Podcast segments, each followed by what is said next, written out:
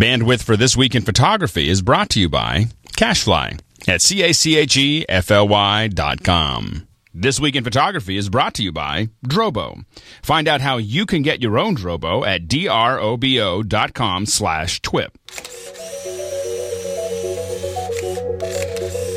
This week on the show, Sigma acquires Foveon, Digital Railroad goes off the rails, tons of questions from listeners like you, and, well, red.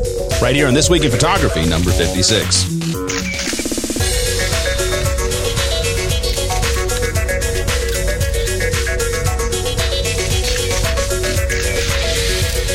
Welcome to another episode of of what are we listening? What are we recording here this week in photography? Uh, this is Alex, and uh, I thought I threw everybody a curve. I, I didn't say hey everybody. Well, So let me say, hey, everybody. Scott Bourne from Gig Harbor. Hey Scott. Hey, man, how's it going? Good. And uh, uh, Steve Simon from New York. Hey, everybody. Hey, Okay, do I owe you money now that I've said that? Yes, yes. Um, that's actually uh, it, it's it's paid on a on a monthly basis actually, so you won't it. it won't be due for a little while. Uh, Ron Brinkman is uh, somewhere. Where, where are you, Ron? Yes. I'm in Seattle. Seattle. Okay. Uh, Yes. Ron is coming in from lovely Seattle, and uh, now before the show we before the show started, uh, uh, Scott, you mentioned that you uh, had shot your first movie with the D90. I did. What'd you think?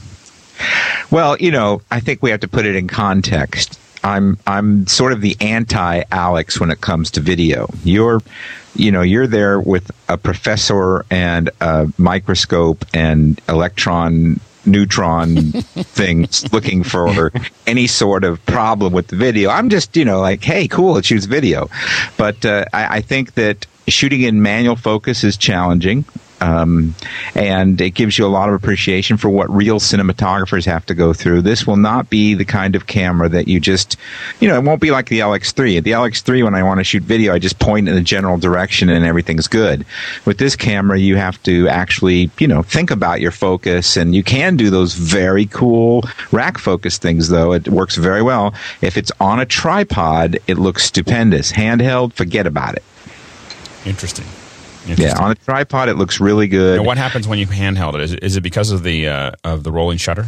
you get the rolling shutter effect. So everything gets a little bendy. and it's kind of interesting to look at straight up columns doing the twist.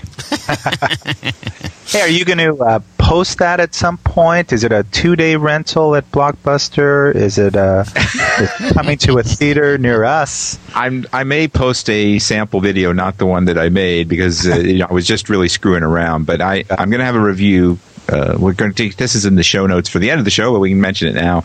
Next uh, week, I'll have a review on TWIP of the D90, both as a still camera and as a convergence camera. Fantastic. Uh, also, just a quick r- reminder before we go any further that we do the linking contest. We have a new linking contest moving forward uh, for twipphoto.com. Uh, three of Scott's 88 secret books, uh, one year of premium subscription to lynda.com, and uh, aperture photography. Is this, this the same part, the aperture nature? No, that's, so that's this, that's another contest. So those are those two contests are going on. So if you want if you want access to that, you're going to have to link to twipphoto.com. So if you want if you want to go on the Aperture Nature Photography contest, you have to enter a photograph for a chance to win thirty five hundred dollars worth of prizes to you personally, and you can do that through f64.com.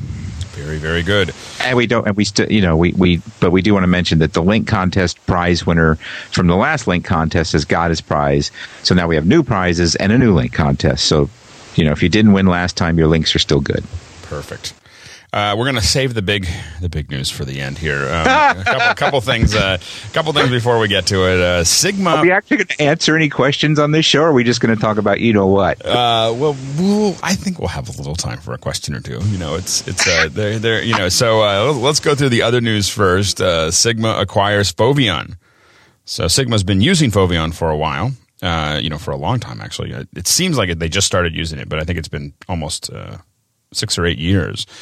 Uh, and uh, but they've now acquired them. And uh, now, has anyone shot with a Foveon sensor? I have. What do you think of it? Well, the one I shot with was the version one that was tethered to a giant supercomputer and was one megapixel and cost fifty thousand dollars. So I don't think it's a fair. That in like 1971? When when oh, was it was that? actually in nineteen ninety six. Oh, you're good. Okay. It's something so- I'm very I'm very curious about. I just haven't had you know no one sent me a uh, a review copy. Hint hint.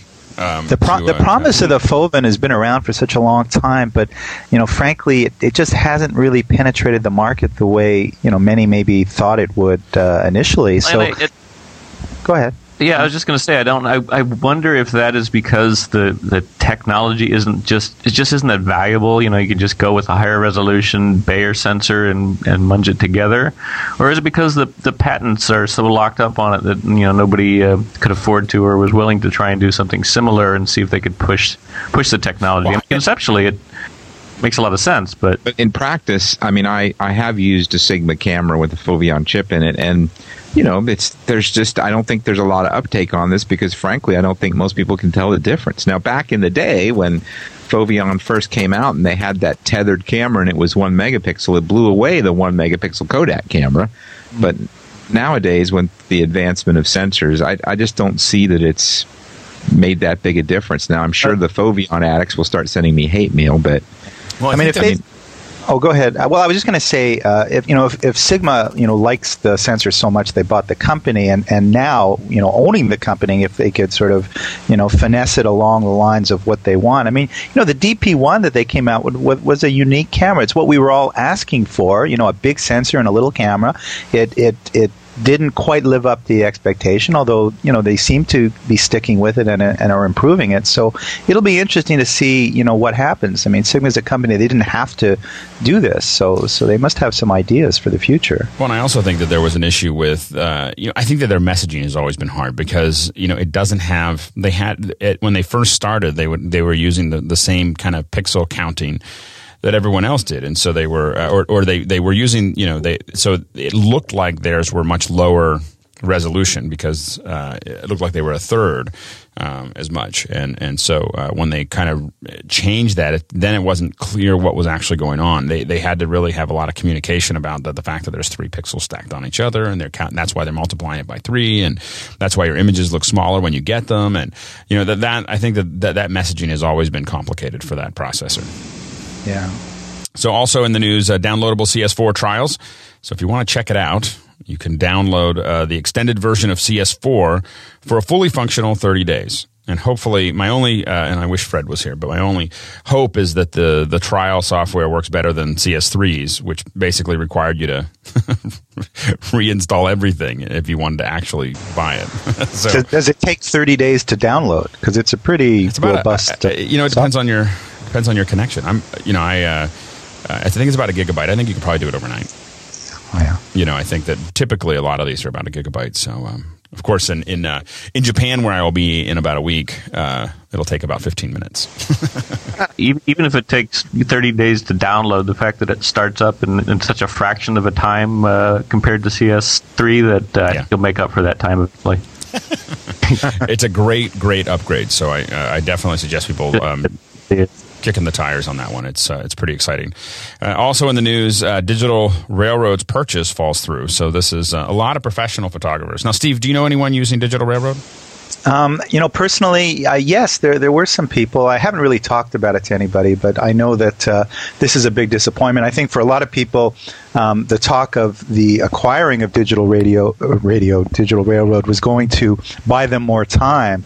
But it looks as though uh, the the time may be up, and I, you know, it's it's just it's a shame the way the whole thing, the speed at which it happened, and, and the fact that uh, you know the customers really uh, were not given any kind of uh, ample warning, so they've really had to scramble to to make sure that they've uh, you know got any kind of unique assets that they may have put up with with digital railroads. So it's it's a bit of a, a warning about uh, redundant backup, isn't it, guys? I mean, you always have to have your stuff in different places.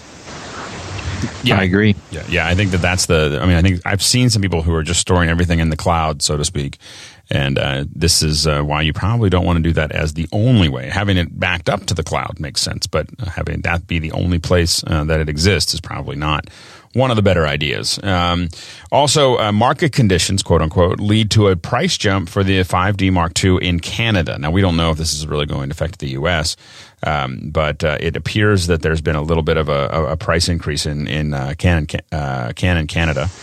You know, and that's that's I can tell you from a Canadian perspective. You know, there was a time. You know, the dollar, the Canadian dollar, has dropped it plummeted is a better word. It's you know in the 83 cents or whatever per you know compared to the American dollar. So you know the the, the it, this had to happen. I mean, it just had to happen. I think it was more of a currency thing Right. than anything else. Well, over the summer, uh, European currency, the euro, was so much stronger than the dollar that at the San Francisco Calumet store, they were changing the prices once a week, raising them because the currency rates were so bad. Yeah, and it's it's almost like playing the market because you know it, it, it would have been smart to get a Canadian, uh, you know, whatever camera um, if you were to transfer your American dollars to Canadian dollars and get you know and, and if they're when they were at the same price, but you know this sort of had to happen as far as I can tell just because of the currency. Yeah. Well, doesn't 90% of the Canadian population live within a few miles of the U.S. border? That that is very true. That is very So they true. could We just could take- drive across and buy the cheap one. We could just hop on our bikes and just get over there and put it put the camera put, stuff in we our put that wall up yet? Don't we have that fence up there? exactly. Well, see, I think I think there's there's been a big there's been a discussion about whether that we should put the wall up or whether we should invade. You know, and, and no one. I think the reason there's not a wall there is because no one can make a decision. You know, it's If we just expand our border north by an extra couple miles, we'd get a whole lot of people. There. Yeah. a lot, lot well, of I new tell you taxpayers. what, uh, you know, now with Obama at the helm, uh, okay, no politics. Sorry. All right, I'll stop. so, so help also in the news, uh, Scott, you have an Aperture book out. Well, I, I not an aperture, but I printed, You one of printed the aperture. How did how did that go? It went really well. Um. I was I tested, you know, with the 2.1 point whatever update we got a few weeks ago. I wanted to check the new printing functionality because that's what Apple said they had changed. So I printed a 32 page hardback book, and oh my gosh, is it so much better? Really? I can't believe it. I mean, I got That's one of the great. first Aperture books back in the day, and I, you know, I thought, well, if I was giving this to my grandma, it'd be fine. But there's not a chance in you know what that I'd sell it to anybody. But I could, Yeah. you know, if I, if I was still a wedding photographer, let me tell you something. This would streamline my workflow to the point that I'd be doing jumping jacks, and as a fat guy, that would be quite a sight to see. And I mean, are the, are the prices uh, roughly the same still? Did they change pricing on any of this, or the, I don't remember the pricing from the old days. The pricing seems reasonable. I mean, it was fifty bucks roughly for a thirty-two page back, a hardback book with a dust cover and shipping and everything. So, I mean, you know, and I got it in eight days from the day I Yeah. placed the order. Yeah, I haven't tried it. Nice. I'm, I'm anxious to try it. I had heard that this new technology that they had gone to um, uh, it, it is exactly what you just described uh, a night and day difference. So I'm kind of anxious to, to give it a go. Is the new technology just that they're uploading larger files? Well, I don't know. I'm going to be speaking with the guy edge. in charge of all of this at Apple on Monday. Okay.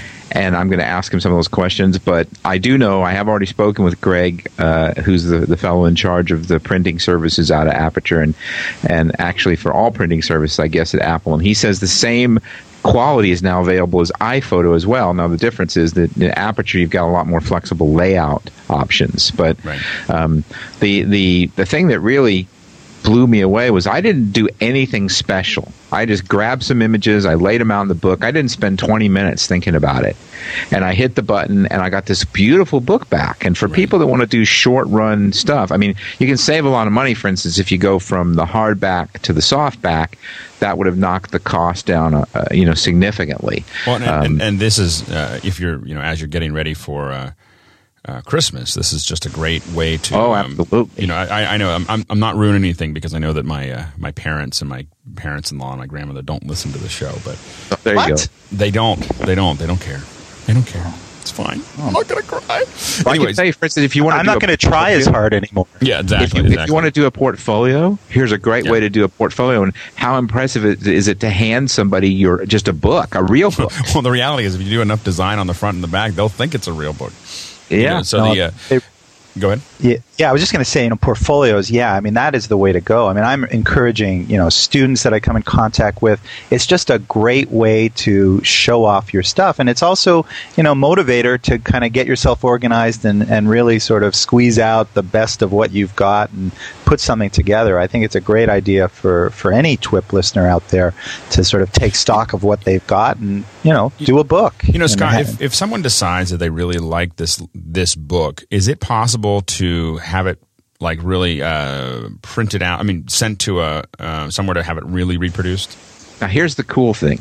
All that's happening here is a PDF is being created, and that's what's being printed from. Right. And you have the option in Aperture to save it as a PDF to your desktop, Perfect. and you just hand that file to any commercial printer. And what most people don't realize is that you know 99% of the books that you see at Barnes and Noble or at Borders are PDFs. Yeah, 99.9. Yeah, yeah they all yeah. start as PDFs nowadays. Yeah. So uh, all my last three books were all laid out, you know, in in uh, Illustrator and and InDesign and created in PDFs and sent to the printer. So, uh, yeah, you get a PDF that you can print from, no problemo. And you yeah. can make your own prints, by the way. You can do your own book if you wanted. But I have to say that the convenience of just clicking buy book and then eight days later having the guy hand it to you and by the way, a very nice presentation box. Um, that, that, that's pretty slick. Yeah, yeah. No, I, that's that's my. Uh, it's become my my yearly gift now. Is just uh, taking uh, you know because I take so many pictures of my son. Uh, is just to stack those all into a, a book. Well, I'm, I'm going to start. I have some patrons that collect my work. I'm going to start doing limited edition series of 10 or 100 books Right. On Right. certain subjects and sell them. And I, I, I plan to be a pretty significant customer uh, of this particular product. The hardback in particular, I was very impressed with the dust cover quality. I mean, you know, I'm a guy who's gone to China to check the blue lines on the CMYK conversions for some of his books. I'm usually pretty picky, but man, just right out of the box, I was impressed. That's awesome. Fantastic. Well, definitely something we should. Uh, I'm going to do some more research in. um, uh, here's the big announcement, of course, uh, this week is uh, Red. Red has gone crazy. They've lost their mind. Have, now, Red rum, red rum, red rum. Yeah. They've gone rogue. they have gone off the reservation. You know, talking about thinking outside the box. I think that they they they can't find the box anymore. Uh, it, it is it is gone. It is history. So uh, we're talking about uh, a range of price between um, about twenty five hundred dollars and fifty five thousand. Uh, and a range of resolution of 3K to 28K. Isn't it higher than Uh, that? realistic. No, that's tw- that's 261 megapixels. Ooh, that's what I thought. Yeah. so the, the estimation, I think Stu Maschwitz has it on prolost.com. I think his estimation was approximately a 700 meg file per frame. oh my God. Yeah. Wow. Wow. big. But it's it's the it's the old uh, six one seven format pan. Uh, what are you, what did you call it? The, this giant panoramic. Yeah, it's it's uh, yeah, because they what they're I mean what you're seeing is basically I mean truly a direct assault on not just video but um but video and uh, and stills. I mean we're I don't know you know and, and the thing is is a lot, when you look at it you just go they can't do this. Like as soon as I you know as soon as you look at it you're just like I don't you know. Uh, there's no way that they're actually going to be able to uh, pull this off. You know, these, these, this is outside of reality, and uh, the only reason that that I look at it and go, well, I think they might be able to pull it off, is because they've already done it once. You know, when they when they when they brought the red one out, we were like, oh, that's nuts. You know, and uh, um, but it's truly uh, when you look at the the process, it's an entirely different approach to photography and to video. I'm, I'm I just sorry. wanna I, I, just just to kind of pull it back to reality a bit. But go, go ahead, Scott. Say that first. I, I want to pull it back to reality. I just want to point out that this thing isn't shipping yet. Yep. Yeah, exactly. Well, the only thing I'll say is that, is that that- that's that's what that's what we all said when the red came out. But I want to quote you. I want to quote you from their website. Dates. It says prices, specifications, and delivery dates are subject to drastic changes. This is a quote. Count on Yeah. it, and you won't be disappointed. That's right on their Yeah. website. So Yeah. what we're talking about now may have. It's about like seeing a concept car at the auto show and expecting that when you buy it three years from now, it's going to look just the same. And I take from I- that, Scott, like that, you know, these drastic changes are going to be even better than what we're announcing. I mean, and it could sounds- be. It could be. And traditionally, I- and, traditionally with these guys, that's generally the direction it's gone. It hasn't gone down. What it has done is become delayed and uh, better. I mean, that's tends tends to be with the Well, I direction think that they I go. think the takeaway here is put it in the context that excites me is conceptually this is the right track. Whether or not Red is the company that delivers it, I don't care. What I care about Yeah, is I mean, does yeah, everybody else see this? Yeah, it pushes it pushes the rest of the industry to at least take notice. I, I just love the fact that it's you know this concept of a modular, upgradable, fairly open system. You know, I mean, we've we've talked about it on the show before. Having something where you can get in and and and have a lot more customizability in the same way you kind of can with a PC. I mean, these these cameras are effectively computers, so give me the kind of modularity that I can get with that. Yeah. I do think that the um, you know, for the still photographer, I'm not convinced that there's anything in this lineup for your average to high, even high end still photographer. Um, I mean, you got to get pretty high end before some of this becomes interesting. You know, the minimum price. If you're a medium format shooter, you're you're going to be yeah. interested in this. So, Alex, you were at the announcement, right?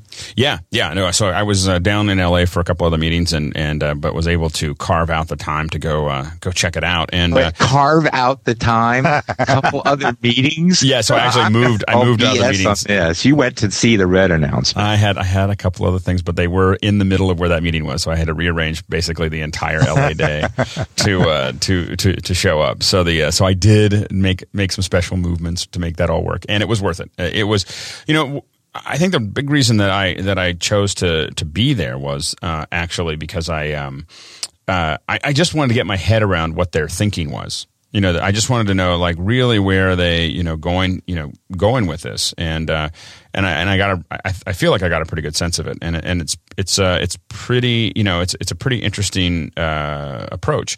You know, really looking at this idea that you know they're not you're always going to be up able to upgrade every component. And that obviously has some disadvantages. The disadvantage of being when it's all modular, it means everything's kind of clumped together. We have that when we uh, when we finish shooting with the red right now, we have a red in the office. It's um, Pixel members uh, red that we're using in the office here. And when we get done with the shoot, there's about a 15 or 20 minute breakdown of the of the camera. We pull it all back into its individual pieces, put it in a box. The next day, we build it all back up again uh, because it's very modular. With the with our uh, 950, we just put it in a bag and sew it up. And we would probably do that with the with the red, but you kind of keep on. You, you know, it's very very modular. It doesn't all. It's not as compact. Uh, there's some ergonomic challenges, so on and so forth. Um, when when everything has to be added on. That said, uh, you know, you can what you're looking at is a camera that you can not just configure for the way you like to shoot, but you can configure for the way you like to shoot today.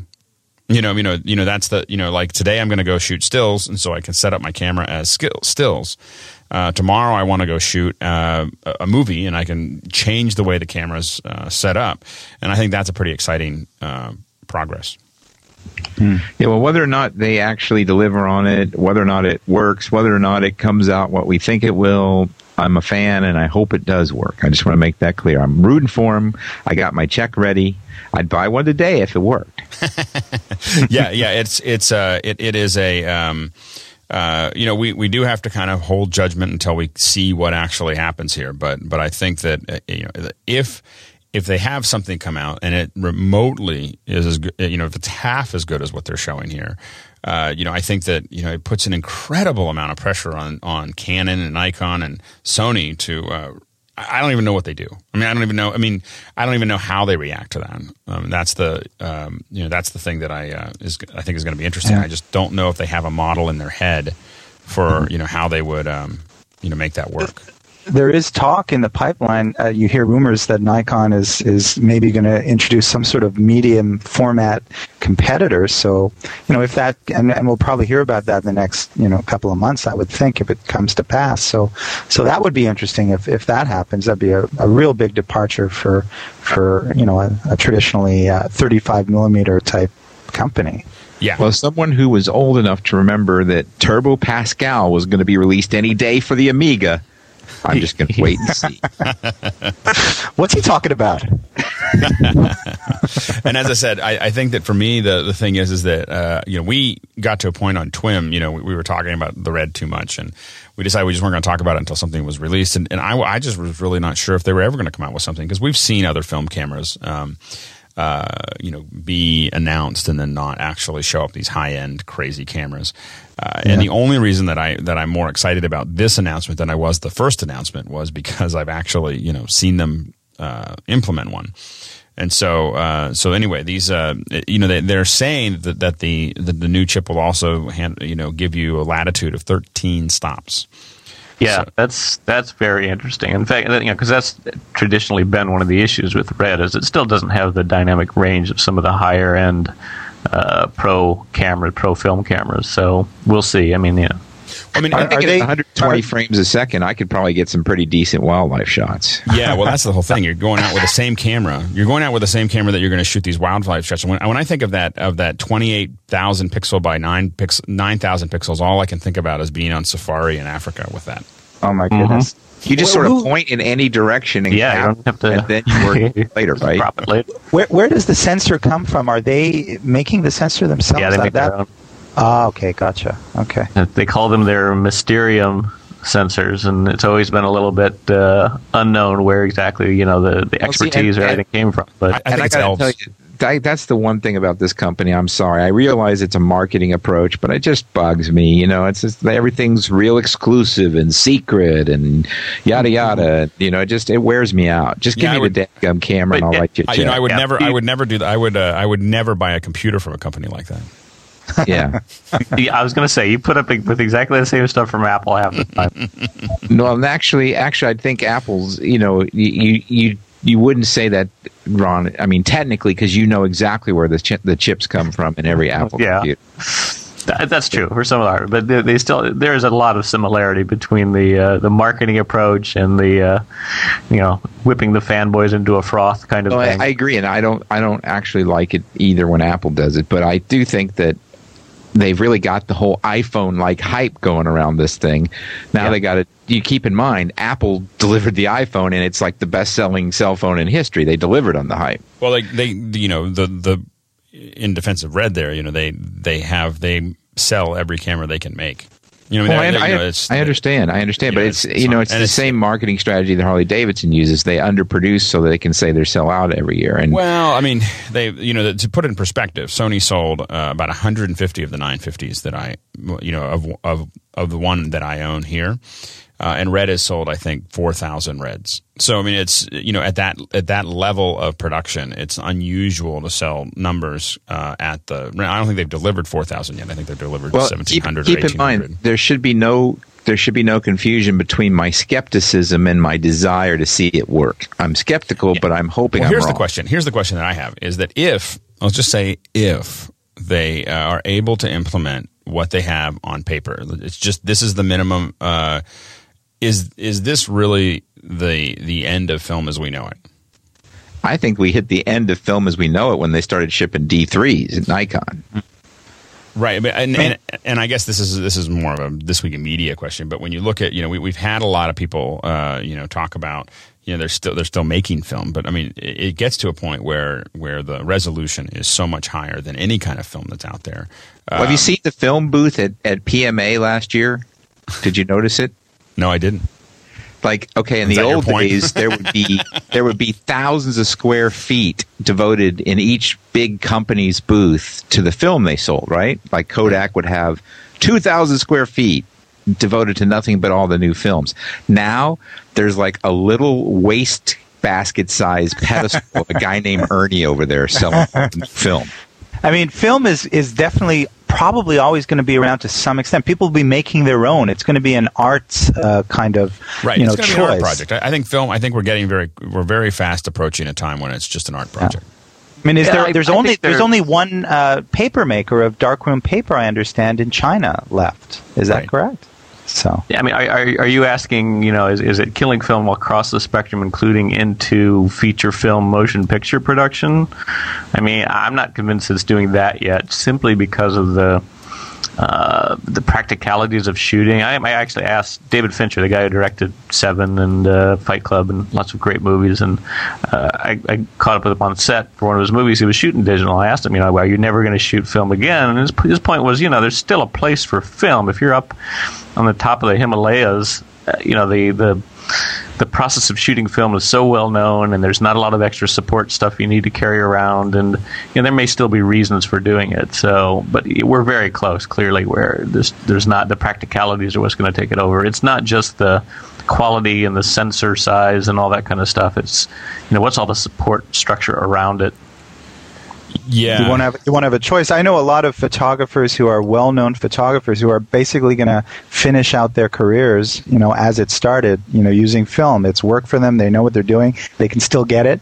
But, you know, 20 years from now, uh, I mean, is is this the end of film? I mean, film is uh, is pretty well dead already, but uh, it'll it'll be around a little bit longer, I think. I tried to shoot a little bit of film last year on my X-Pan, and I got to say, the whole experience became so frustrating compared to shooting digital that I gave really up. is. Yeah. Yeah, I get yeah. into this thing where I just feel like uh, we're we're working. Uh, uh, there's a film being shot uh, in, in Minneapolis that we're working on uh, next uh, next week with Eric. You know, uh, our uh, a uh, friend. Uh, Oh, Eric Howe? yeah, Eric's shooting a film film that we're working on, and so he's shooting in Minneapolis, and uh, and um, uh, he's shooting on film. And every time I talk about it, I go, "Well, you can just look at the scopes." And then I realize, no, he can't look at the scopes. And I'm like, "Oh my gosh, we're shooting blind. We have no idea what's going to come out the other end of that camera." You know, it just it, it's you're. s- I'm so used to of, of getting that instant feedback that it just it film frightens me at this point. You know, I'm- Yeah, one, one last word on that, Alex. You know, where I teach, you know, all these new young photography students are coming in, and they all want to shoot film, and and it's kind of They want to ironic. make everything hard because it's They, arty. they do, and it's frustrating for me as an educator because you know the the learning curve with digital. If we talk about photography being more about the content and these these these new to photography for the same reasons that we became hypnotized by the you know the the picture come up in the developer tray. I mean, all those things are still existing, but the reality is, uh, you yeah, know, but you know what? I never had any desire to go shoot on glass plates. you know, I'm sorry. Yeah, I mean, it, I- it might have been really cool to be able to say, "Yeah, I'm shooting on glass plates," but Uh, But- I but had that have- first uh, mishap with flash that- powder. Sorry. Our, our guest last week said he was going out and shooting glass well, plates. and Andy's a unique. He's a unique guy, but I mean, Yeah. I just can't imagine wanting to do it harder when you can do it easier and you get better quality. I mean, looking at images, I made an image at Palouse Falls here in eastern Washington a couple of months ago that I've been trying to make for 12 years. And I was able to do it strictly because of HDR and tone mapping. Right. Just, you know, couldn't do it in film. Couldn't be you done. used HDR and tone mapping. I did. I just want to point. I, I think we need to rewind back to. Uh, we need to rewind back to an early TWIP when when I'm sitting there talking about the HDR and tone mapping, and you're just like Alex and his crazy ideas. you convinced me. I listened to you. You're my Bubba. That's great. That's it's, fantastic. but I mean, and actually, my my disdain was for those crazy HDRs that don't look anything like real life. It was I was able to make a photograph in one of the most harshly lit areas of the state. That's it's harshly lit at all times. There's no good light ever, Right. and I was able to make a photograph that looked like what my native eye could see. Okay, Because well- of HDR and tone mapping, I could not have done it on film. I'm convinced that no series of multiple exposures, wet darkroom techniques. I spent 18 years in a wet darkroom. I know how it works. I convinced I could not make this photograph any way other than that. Yeah, speaking of the future here today, where did the holo- holography go? I remember years ago we were going to see 3D images. I don't know if you saw during the election, CNN had a reporter on. She was like a hologram or something. It was kind of weird. But I mean, you know, do you think? And I noticed that part of the red thing there was some sort of a 3D thing Well, mentioned the- as well. This is so modular. Go ahead, go ahead, Ron. You can. Yeah, well, there there is a configuration. This was this is there. there. One more thing than kind of Steve Jobs that they did at the end is they showed a configuration that had two of the the red cameras uh, sort of stuck together side by side to give you a stereo shooting rig, and that's only sensible. I mean, you're seeing a lot of a lot of that kind of stuff come out in the in the film industry. It is a good question of you know, at some point, the film industry is going to be producing lots of stereo films, which means that at some point, people are going to be getting stereo projection tools inside of their home, you know, special TVs that can do it or some sort of configuration. And at that point, are people going to start shooting stills in stereo because they have a method of viewing them? It's entirely possible. Well, the and I think that that's one of the exciting things about the red modularity is the ability to you know configure it any way you want. I mean, you could stack four of them next to each other, or, or you know whatever you want. Uh, you can put that together. The one question I have is I know that tuning the distance between the lenses is pretty important, and I don't know whether while the ster- when I saw that stereo version, I was not sure whether there you know they, they re- it's really important to keep those lenses. Um, right. You, yeah, you want to keep the interocular, the you know, equivalent to what the human eye has. So you know that, that same approximate distance. And given the setup for the the smaller red cameras, there is enough. They're small enough that you can put them, you know, mashed together side by side and get a decent interocular distance. So yeah, it's reasonable. I'm not sure, but I just have this sinking feeling in my heart that we're going to hear the word node pretty soon. well, you know, you're going to have to put those on a node, and then you're going to have to node them. You know, and and and when you when you internode the internocular, you know, it, it becomes very nodal. So, uh, so vocabulary on this show is, you know, we're we're we're practicing at twelfth grade level, boys and girls. so, I'm so, going to take a wild guess that no other podcast produced anywhere on the planet this week has the word interocular in it. Ocular is just eye, and it's just the distance between your eyes. It's all it is. There we go. Words. yeah, I have a little more distance between my eyes than maybe you guys. well, as this conversation goes on, the distance between my eyes is growing as we speak. so now that we've now we've gone to the future, we're going to go to the past. Uh, this was a site of the week: Hiroshima lost photographs, and, and this is uh, Ron. You picked this, right? Uh, actually, our producer Aaron picked it. Oh, Aaron but, picked uh, it. Okay. He, he sent it over to all of us. It's a great story. It's um, we'll put the link on the show notes, but it's basically. I mean, I, I love this kind of story because what the story around it is, you know, some guy is wandering around in this neighborhood and he he sees a pile of trash that was out for pickup, and there's this old beat up suitcase there, uh, and he's like, well, that's kind of interesting, and he just happens to poke around a little bit and. Uh, uh, opens it up and, and there's full of photographs so he takes it home and starts going through it. And these are photographs that were taken within a few days or maybe a few weeks uh, immediately after the bomb had been dropped on Hiroshima. And it's, you know, photographers walking around this destroyed city taking photos of what the effects of an atomic bomb are. And so this thing sat in somebody's basement and then, uh, you know, got passed around. And there's a whole story of where the, uh, the guy eventually kind of track down what had happened and who had done this and realized that it was, you know, who had made it. And then they tracked it down to a photographer who whose assignment there was a group of photographers. Their assignment was to go into Hiroshima after the bomb had been dropped and just documented what an atomic blast will do to a city. And all the and there's all these great details of hmm. you know twisted metal you know staircases inside of buildings and flattened stuff. And it's just i mean it's it's you know it's one of those things that's just sort of horrifying but fascinating and just a great I, piece of history. I looked at the pictures and i'm old enough that back in the day when i was in grade school we used to have to have these drills because you know we were going to get yeah. attacked by the commies any day. So we'd have to do these things. and duck and cover duck and cover. when the bomb comes, duck and cover. And uh, I'm thinking now, looking at these pictures, wouldn't have done any good. Yeah, not yeah. so much. that de- that desk you were hiding under. Yeah, say goodbye. Yeah, that, yeah, that, so uh, that, that, little ten dollar wooden desk that they gave us in third grade, not going to help. Yeah, yeah. But so we'll, we'll put the link up to this uh, this uh, particular you know document of, of the story behind it is I, I love the story just generally of finding this old stuff and and uh, tre- found treasure but the this historical significance and the, the photographic significance is really pretty yeah. impressive it's another testament to the resonance of photography and the importance and power of photography and how with time, you know, it becomes even more powerful and more precious. I mean, it, it it's really astonishing yeah. to look at this. And, and, these things, you know, they make the point that this this information was embargoed for a while. So that's the reason why it sort of just got tucked away. Is that they it, there was there were laws against showing a lot of this stuff uh, right after the fact. Yeah, well, and I, I think, think that everybody that's a serious photographer needs to recognize that probably not in your lifetime, but someday after you're gone, the work you do with your camera could be very significant. I take a lot of wildlife photos. There's every reason to believe that some of the species I'm photographing will be extinct in the generation that follows me. So, yeah. you know, you never yeah. know how important this work's going to be to the future. Well, I think also. I had, go ahead, Alex. Sorry. I, I, think also there's a there is a uh, an impact of, of how photography has changed the way we look at, at things like war, for instance. Uh, because, of course, one of the reasons no, they didn't want anyone to see these is so that we wouldn't think about what happened. you know, you know, like you know, and uh, uh, you know, the, and and I think that that changes the way we you know think of. Uh, uh, it definitely changed the course of Vietnam. It changes the way we think of Iraq. It changes the way all of that stuff because we see this stuff ongoingly, you know, in our face, and and the public makes a, makes decisions uh, whether they're good or bad. Uh, very quickly, based on um, based on that information, and, and I think that's an important part of both photo, photo and video.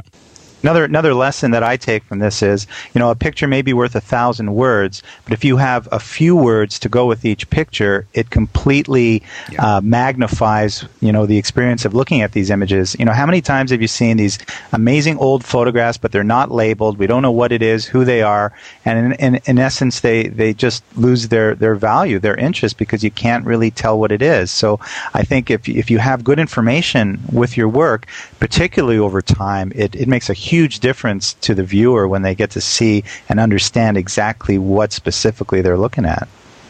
Great. And we'll have uh, links to the show notes, of course. Uh, so check it out at twipphoto.com. Uh, we've got a photo assignment. The current photo assignment is ongoing straight lines. Uh, so uh, anything with straight lines or anything that, that fulfills that assignment top, topic, we've got a 73 or we just broke 7,000 um, 7,000 members in the Flickr discussion group. And uh, but now this assignment topic is in uh, Trade. Is that correct, Scott?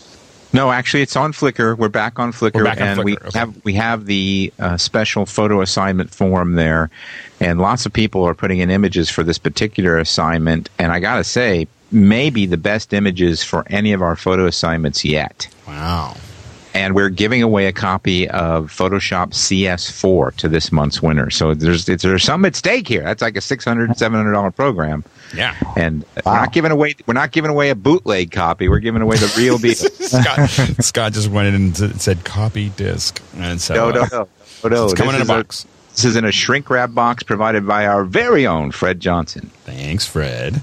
And, and uh, yeah, so that's a big prize. If, if you're going to play one, you, you should you should get out there, start shooting some pictures of some straight lines, even uh, some crooked lines. Some crooked lines. Crooked lines will work too. Yeah, exactly. Yeah. So uh, definitely check that out. Uh, also, with last poll results, we asked, uh, do uh, you visit exhibitions at museums and or galleries? Sixteen percent said whenever possible. Sixty point two percent said not as much as I'd like, and twenty three point eight percent said never. Never. Hmm. And this is a problem. This is a problem. Steve, Fools. Steve, I know you'll back me up on this. You got to get out and look at photography if you want to get better. Absolutely. And I, I was just looking at that going, you know, those 23.8%, you kind of want to talk to them and find out. Granted, they only have three choices, but, you know, let's hope that uh, they, you know, maybe it's never, but it doesn't have to be never you know, forever. So let's hope that they. Uh, do you do you guys know at all what I'm talking about? I'm, yeah, I'm not making yeah, sense of, it. to myself. No, we're worried. We're worried about them. I, I think yeah, there's intervention, interventions that might be required for thousands of people now, thousands of listeners. And if you haven't gone to a gallery, I think you don't realize the power of a photo reproduced large. You know, you yeah. can say, "Oh, I've got all these big books and I look through them," but you know, if you see that exact same photo printed large and you know a high quality reproduction. It's uh, it's a different experience. Yeah, it could be like sort of going to a, a, Bruce Springsteen concert and sitting, you know, a thousand feet away or having front row seats. It's a completely different experience. It can and that's going to be different from the CD, no matter where you sit. Exactly. Yeah. yeah. Exactly. So, uh, so definitely get out there. Get out there for that 23.8%. We've got a new poll. Have you ever purchased another photographer's work? Work. Uh, uh, yes, for commercial reasons. Yes, for myself, or no. I think I've I think I've done all of all. Well, I've done the first two. Well, no. You've done yes and no. that really wouldn't work. Um, yeah. So the, uh, uh, but um, yeah, that's yeah. Alex, we're we're still wondering what your answer to the question we asked a few months ago. What sex are you? Because I know that's sort of you, know, you, you okay, were you were just it was only male or female. There was no third choice. oh, you know, you know when I, I when I was. Uh, I had this crazy idea when I was in. Uh, this is a rat hole. Um, just warning everybody here for a second. But when I was uh, when I worked for Sony Music, I was a marketing rep for the for region, and uh, I dealt with college music uh, marketing. And uh, these uh, we would I, I, I had this crazy idea that we could build a mailing list. This is in the early '90s when there wasn't a lot of direct mail and anything. I was like, we could build a mailing list, and so you know, I, have got CDs of Alice in Chains coming out my ears, so I'll just give those away if you'll give me. Uh, your information. And it was amazing back then when no one asked this, what people would write down. And, um, you know, you'd, I mean, you'd, you'd ask all kinds of stuff. And, but the, the most, uh, frequent at a at a concert, the most frequent answer to uh, uh, sex. You know, it, it was it was you'd think it would be male or female. It was often. Yes. exactly. no surprise there. yeah. So anyway, anyway that was uh, that's what sorry sorry about that little little uh, little sidetrack there. So uh, now ready for the questions. We, We promised there'd be some answer questions. one or two questions. Yeah, exactly. So, uh, so anyway, so we uh, uh, got a couple questions here. First question is uh, curious about laser matte screens and uh, why they aren't on DS- DSLRs. So this is William, and he said a friend of mine decided to buy an AE1 recently and noticed that it has something called a laser matte screen, and I'm and I'm. I'm sure you know how it helps manual focusing. Uh, why isn't something like that on the current DSLRs? So why is Well, it, guys? A, because most of them are autofocus and you don't need that. B, they are actually are some interchangeable screens available for some of the cameras. So there there may indeed be a laser matte screen available for some of the DSLRs. I know that Canon, some of the Canon cameras do have interchangeable uh, screens, and um, but I think mostly it's just not there because you don't need them. I've always thought people that you know change their screens have too much free time. You know, I've I've never changed the screen in my life. There's so many other things that I have to do that. But I, Well, you know, I, I think the- they're, In the old there for days, a reason like want- macro and such. And yeah, in the old days you would want to change them because some of them, Steve, were really bad. oh, fair enough. I remember the bright screens that when they came Yeah, out, I used to use the bright screens in my house. Huge, yeah. No, not Huge so. difference. You don't see those anymore. No, I guess Well, once again, you don't need them because everybody's got big bright screens. that's true. Yeah, That's I, I. I think that uh, I, um, a lot of times there there have been times, especially when in low light, that I really wish I had those screens. Because it's the, the problem is is that if you're not uh, if you're not focusing with a um, uh, when, when you're when you're dealing with the uh, uh, when you can't the autofocus doesn't work, you're you're kind of screwed because there's you can't really see whether it's in focus or not. You can do the best. Shoot you can everything at f thirty two. Then Yeah, exactly, exactly, exactly. So yeah, so but I, you know, I I really um, like to be able to have the option of doing manual, and uh, I've been thinking that there is a, a couple third party uh, companies that will that actually make these um, focus focus screens. Um, and you can actually attach them to your mirror. Now, I haven't. I'm planning to do this um, soon uh, for for my, uh, my my 20D, mostly because for me the 20D is near end of life, so it's not something I'm going to recommend. But we'll put it. Well, I'm sure we'll make a movie of it if it if it actually works. But the idea is that you can actually attach these because where where these sit is on your mirror. And so um, you can attach these to the mirror, and you can, uh, and uh, there are some third parties, and maybe Aaron can put uh, some of these in, into the show notes. I, I don't have any right in front of me um, as far as uh, um, uh, who makes them. we but- can just ask people to research that for us and put them in the comment section if they know of any. yeah. So Did, did um, any did anyone own an AE1 back in the day? Because that was that was a pretty breakthrough camera, I recall. Yeah, I owned one a long time ago. I still had my K1000 at the time. Uh, I Actually, I shot- I shot switched, with that I for a long switched time. from my uh, my my first foray into Nikon at that time. See, I was always a Nikon guy, but uh, I remember the AE1. I remember when the Olympus OM system came out and just how revolutionary that was. Yet it was very popular in Europe, but in North America, the small camera never really caught on for whatever reason. Yeah.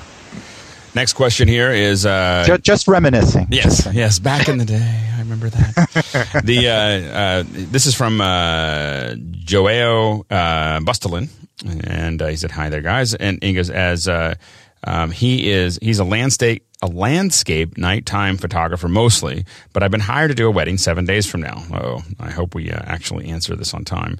Uh, it'll be my first, so I need some help. I mean, and so he's uh, he said the bride to be told me the ceremony will be held at her house, so indoors, and there'll be no more than thirty five guests. Uh, she won't be wearing a wedding dress. Uh, I have some ideas on paper, but he, he's he's looking for advice. Some uh, aperture, ISO. Uh, he's shooting with a with a 5D. He's got uh, two zoom primes. Uh, so, what what kind of uh, advice would you give him, Scott? Yeah, let's let's hope the bride's not a TWIP listener, right? Yeah, exactly. She's like, what the heck? What, what? Well, first of all, I'm not quite sure what a zoom prime is, but moving right along, Yeah, I, I, I, I would say shoot wide open yeah, and put the bride in every shot. I'm, having done many hundreds of weddings, I can tell you that the photographs that are the most popular contain the bride, and we all know those of us who have been married anyway. that weddings are all about the bride. So make sure that the bride is prominently featured and try to photograph things in such a way that you document what happens rather than staging it. That's one tip I would give you. Yeah. But you know, mostly look for natural light. Try to put you know, if it's indoors, you're going to be challenged with lighting. So try to make sure that you put light behind you. If there's a bright lamp, put it behind you so that it points at the subject. If there's light coming through a window, you stand on the window side. Don't put the bride in front of the window because then it'll be backlit. But shoot wide open. Uh, the 5D does fairly well at ISO 800. You know, I'd shoot at ISO 800 sometimes. And uh, you might want to invest in a flash because this sounds like if it's going to be indoors, situation where flash would be necessary. And the Canon flash using the ETTL mode does a great job. Just set it on aperture priority and forget about it. Set your camera on aperture priority, shoot wide open, put on ETTL, and I'm going to guarantee you'll get great shots. Now, uh, would you suggest taking the flash and pointing it up, or uh, you know, uh, you know? Yeah, if if I was in a situation where I could bounce it, I would absolutely do that, or I would get a flash extension cord and hand, you know, hand hold the flash off the camera, right, so you know, that I don't have any red eye the one thing that scares me, guys, because I remember, you know, being a young photographer and you know getting an, a, an assignment, and for the first time, you know, having this assignment, worrying about it, getting some new piece of equipment because I think this is what's going to best work for this particular thing, and just not knowing how to use it. So, one piece of advice I would give, um, is, is it uh, Joe? I don't know how to pronounce his name. Mr. Bustelin, yeah. uh, would be to, to, you know, not necessarily try untested things. Granted, this is seven days from when this question was asked. It's probably tomorrow, the wedding, but I, I would just, you know, know, do with what you, you know for sure. And yeah, get a flash because if the light is really, really bad or if you're stuck indoors and it's not good, and, and don't get fancy with it, uh, you know, unless you really are comfortable uh, using this stuff. Yeah. Make sense? he's already got a flash. We don't know. Yeah. He also he only mentions two zoom. He says zoom prior, but he only mentions two zoom lenses. So he doesn't have a fast, fast lens in that kit. He really should grab one. Yeah. I'd, well, I don't know. The seventy to two hundred could be a two eight. It could yeah, be. I, I, have to admit, I'd, I would uh, if if I only had one lens for you know I and I have had this for events. I mean, I you know me, I I go with a fifty. really fast. Well, that's the, you know, that's the problem. Indoors, you're not going to be working too much at 200. You're going to be working more on the shorter end. So, right. I mean, if he had a 51.4, 1.8 even, yeah. that would be a nice supplement. Uh, and certainly, the, if he has the, the high end Canon flash, you know, you can do quite a bit of good stuff with, with that kit.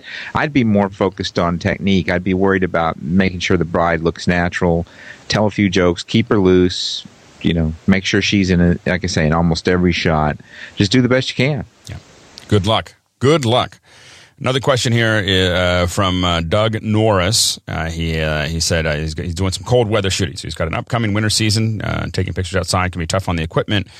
once you're out in the cold for a while, the temperature of the camera the camera will drop significantly. My question would be, what would you recommend to protect your camera from condensation buildup after you bring the cold camera into the warm, humid environment? This happened to me with an old film camera of mine and shorted out the camera. One method I have I've heard of is to place the camera in a Ziploc bag while outside, so that when you bring it inside, condensation builds up on the bag instead of the camera. Uh, I did not know if there was an alternative, or should I just carry around a lot of Ziploc bags? So uh, thanks and love the show, Doug. Yeah. Like, you know, living out in Edmonton for 10 years, that was an issue at times because it gets really, really cold. And that totally works, you know, to, to make sure it's an airtight Ziploc bag and the condensation will form outside the bag and not inside the bag. So it'll keep your camera protected.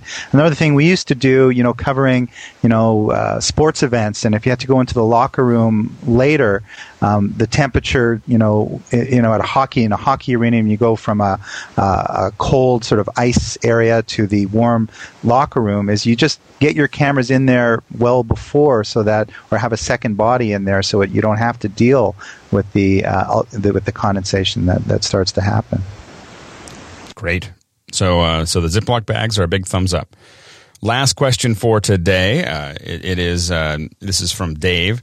And this is directed to Scott. He said, "Hi, Scott. I just finished." Uh, and uh, he said, "After see, after uh, given that next week is Q and A, and that's this week. And he goes, I'm etch, I'm etching towards a, a, a, a Gitzo carbon fiber model uh, for a travel tripod, uh, but I need to ensure that it's small enough that when folded, to, I can carry it around easily. Uh, preferable in hand luggage uh, on short haul flights, yet sturdy enough to support le- the likes of a 300 millimeter lens on a DSLR body. Uh, my real problem is that I can't find uh, anywhere local, Dublin, Ireland, uh, that that stocks get uh, Gitzo, make, so making it difficult based on online reviews. So he said, I, I already have a, ha- a, tripod that I'm happy with. So he's really looking for something uh, to um, to buy. Uh, and he, I guess he's looking at the GH 3780 QR ball head. Um, that's what he wants to put on top of it. So Scott, what, what's your uh, input on that? I have to say that um, you know the Gitzo is the way to go because it's carbon fiber. Yep. And the the problem is going to be packing it in hand luggage. I don't know of any Gitzos that are small enough to do that um, uh, consistently, depending on regulations. I also know some airlines won't let you bring a tripod at all anymore. So I don't know that that part of the the question, uh, you know, will be relevant.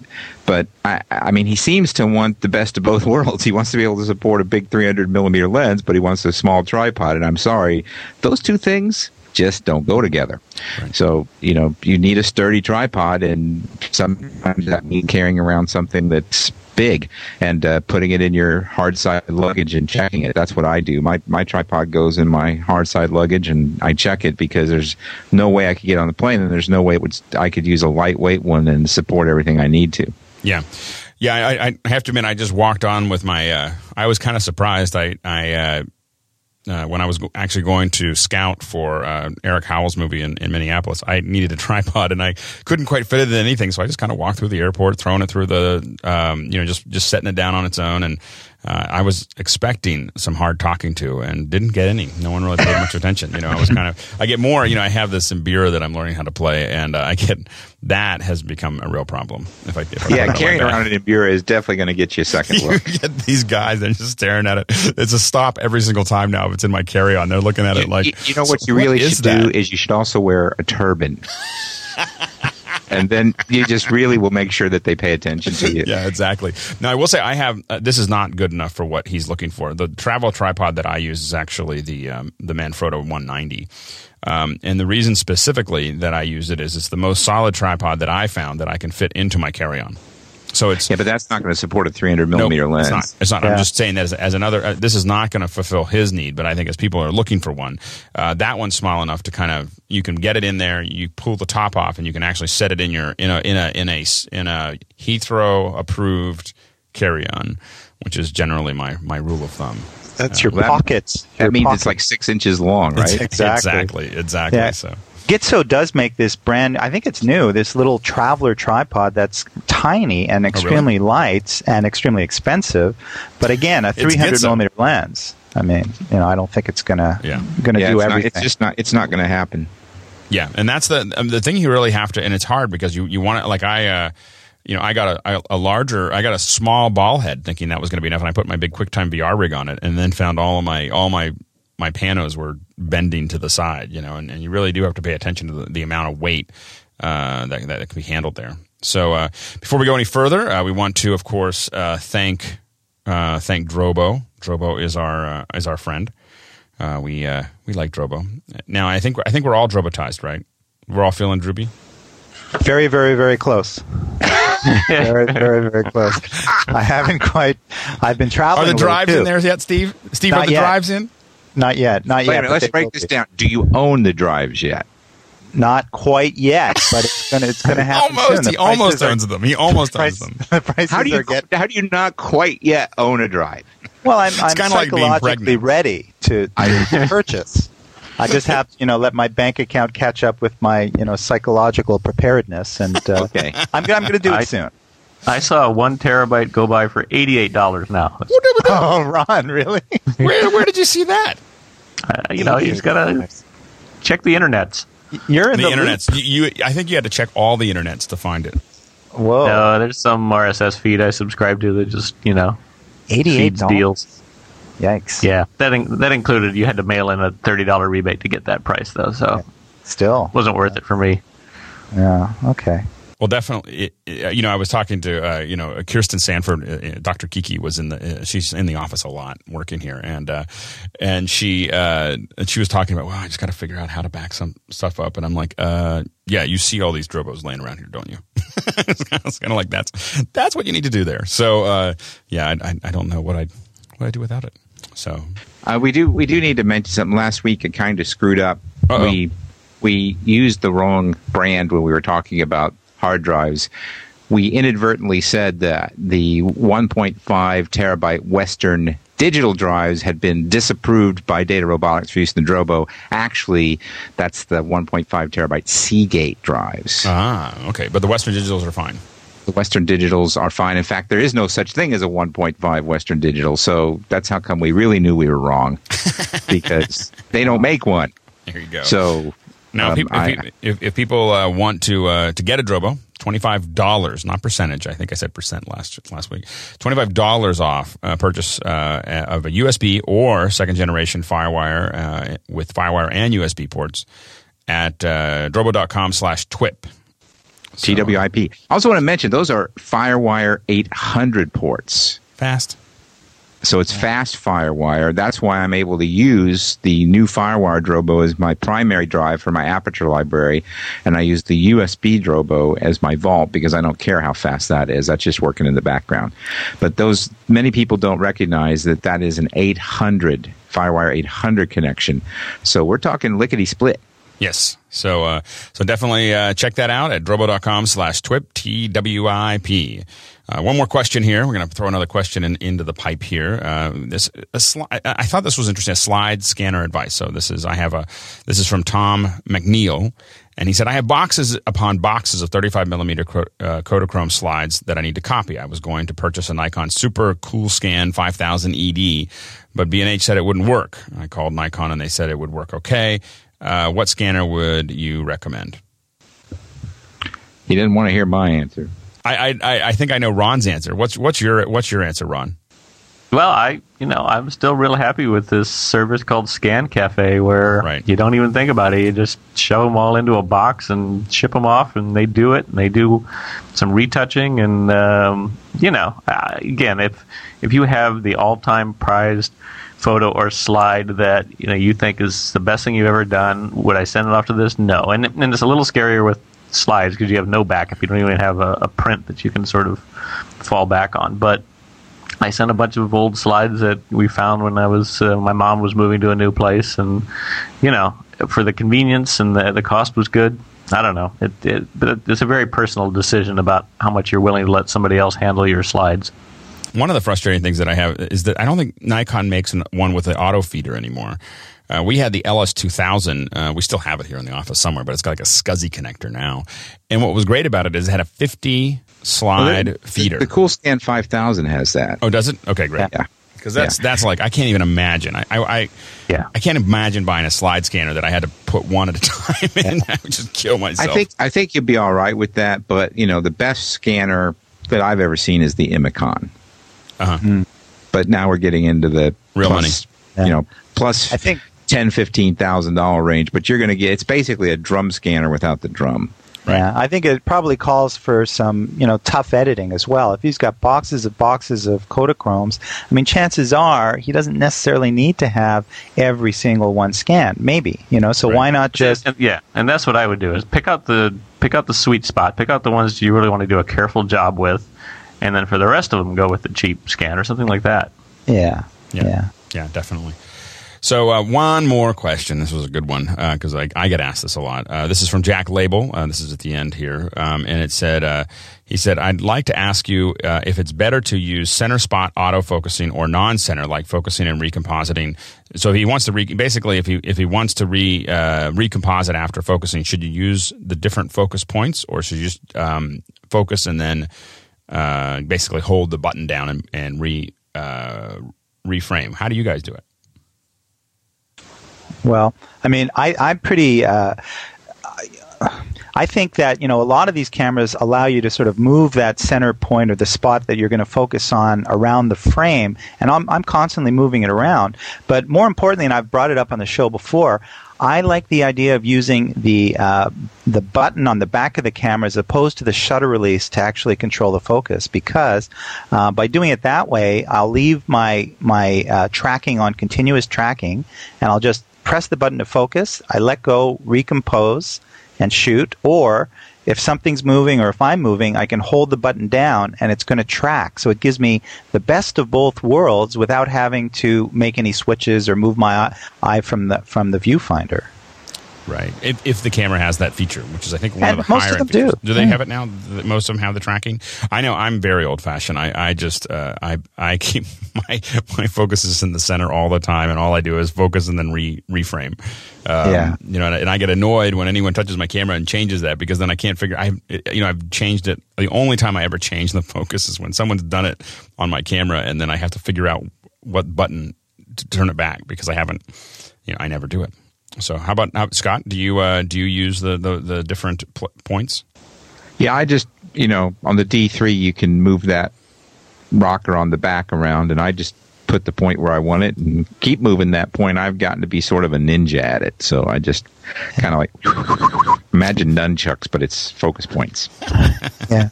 and if you want the full the full value of that pressing that back button if you've got it, um, make sure you disengage the shutter to focus. You know, so that you're just using that back. And after a little while, you re- it really becomes for me it harkens back to kind of I feel like I'm manually manually focusing almost because I'm really kind of you know pinpointing what it is that I want to to have as my main focus in in the frame, and I'm always recomposing. So it I, I like I that really method like for I like that method for static subjects, but for me, I'm I'm photographing birds that are flying by at 50 miles an hour, and I don't I don't have time. I got to go. Gotcha. Yeah, that uh, depends what you're That doing, ex- of course. that extra half tenth of a nanosecond of pushing the button in the back and then pressing down on the shutter slows Hmm. me down too much when I'm moving when I'm with a moving object. But I do like that method for more thoughtful photography when I'm doing landscapes, scenics, you know, stuff like that. Yeah, even even for street photography, people. I mean, maybe not ex, you know, race cars or birds, but but certainly for just general stuff, it it really works. Yeah, people should give it a try and see if they like it. Definitely. Coming up uh, between the weeks, uh, Scott's going to have a review of the D90 on twipphoto.com. Uh, and also, just to uh, jump back to this, if you have a question, this is our this was our big Q and A, but we answer questions, of course, every episode. Go up to twipphoto.com and you can submit your questions there, and you can see Scott's review of the D90 uh, and his as well as his thoughts on using the D3 for several months. So, Scott, you're going to have that up uh, a certain day next week, or just sometime Towards the week? end of the week. Towards the end of the week. And- and- yeah, and by the way, I don't know that I'd call this our big Q and A episode. I'd call this our big red episode with some Q and A thrown in. well, there was that. There was that. but we do, you know, we do reserve the right to make last minute adjustments to market conditions. so, uh, uh, tip for the week came in from a listener, and and by the way, we just love getting these tips. Uh, uh, of the week from the listeners. So if you've got a tip of the week, make sure to go to twipphoto.com. Uh, this one's from Rudker Smith. And uh, he said that uh, he's got a small photography tip for listeners. He said, when shooting in a very humid area and you're afraid of damaging your gear, collect the little uh, sachets of silica gel that come with a lot of things you buy uh, and then use them. So this is, uh, you know what, um, it's a good idea. You know, so just keeping stuff uh, when you when you store your stuff, you can use these little silica gels. They're, they're they're oftentimes not pushed very hard when you buy stuff. I think we get like forty of them every time we buy something from BSW or, or Sweetwater or something like that. They come with, and, and the thing is, you have to kind of be careful because the two things that come with a BSW or a Sweetwater uh, order is silica silica gel and candy. Candy. And, uh, candy. I don't know why. You know where that you know where that candy at BSW comes from, don't you? where Right here in Tacoma, Washington. really? That's that's that stuff comes from Tacoma, Washington. It's made locally. Yeah, I'm. It's always like a. It's it's uh it's always hit and miss. You know, sometimes it's uh, you know with BSW it's all the same. It's all good. With Sweetwater, then you you always have this situation where you know sometimes it's really good and sometimes it's not so good. I mean, Yeah. it's, it's BS good when you get the Tootsie Rolls. Yeah, well, the BSW you, you get the toffee. Right, and toffee's good, and you just have to make sure that you, you eat the Almond toffee. Broca is the brand made right here in Tacoma, Washington. And the, and the key is to eat the, eat the toffee and not the gel. That's correct. The gel is not good for you. Do not eat. or what you could do is you could find a very humid room. You could surround yourself with silica gel and eat candy. yum, yum. Hey, also, uh, j- this is a, a, a uh, an avid listener uh, and a, and a friend of the show uh, has a um, has a Ken Bell. Uh, his latest episode is called uh, of the Dog Files. This is all about dogs, uh, but this one happens to be a topic. Uh, the topic this week, and the only reason we're mentioning it this week is because uh, it, it came out this week. Is uh, photography of your dog. So if you want to see some tips on Ken, some of Ken's tips on taking pictures of dogs, go to thedogfiles.com. Scott, where can people find you? On the Twitter, of course, it's Scott Bourne, and I'm hanging out over at the Aperture Photography Nature Workshop site a lot, which is just shorthand. You can get to that through f64.com, like F like Frank, 64.com. Steve, where can people find you? Uh, SteveSimonPhoto.com is the website, and on the Twitter at Steve Simon slash Steve Simon. Ron, where can people find you? digitalcompositing.com or just Twitter, Ron Brinkman. And by the way, I just as um, uh, I am now writing, a, I'm going to start writing some blogs on uh, on Pro Video Coalition. I know this is a photography show, but ProVideoCoalition.com. If you go up there, they'll find a channel. It's a Pixel Corps Alex Lindsay channel. I think I put up a little thing about the red, and uh, I'll probably post some more stuff every once or twice a week. Uh, just stuff we're working on. Um, there's mostly video stuff, but I just wanted to let people know. Uh, anyway, thanks guys, and uh, until next week, you can put that lens cap right back on.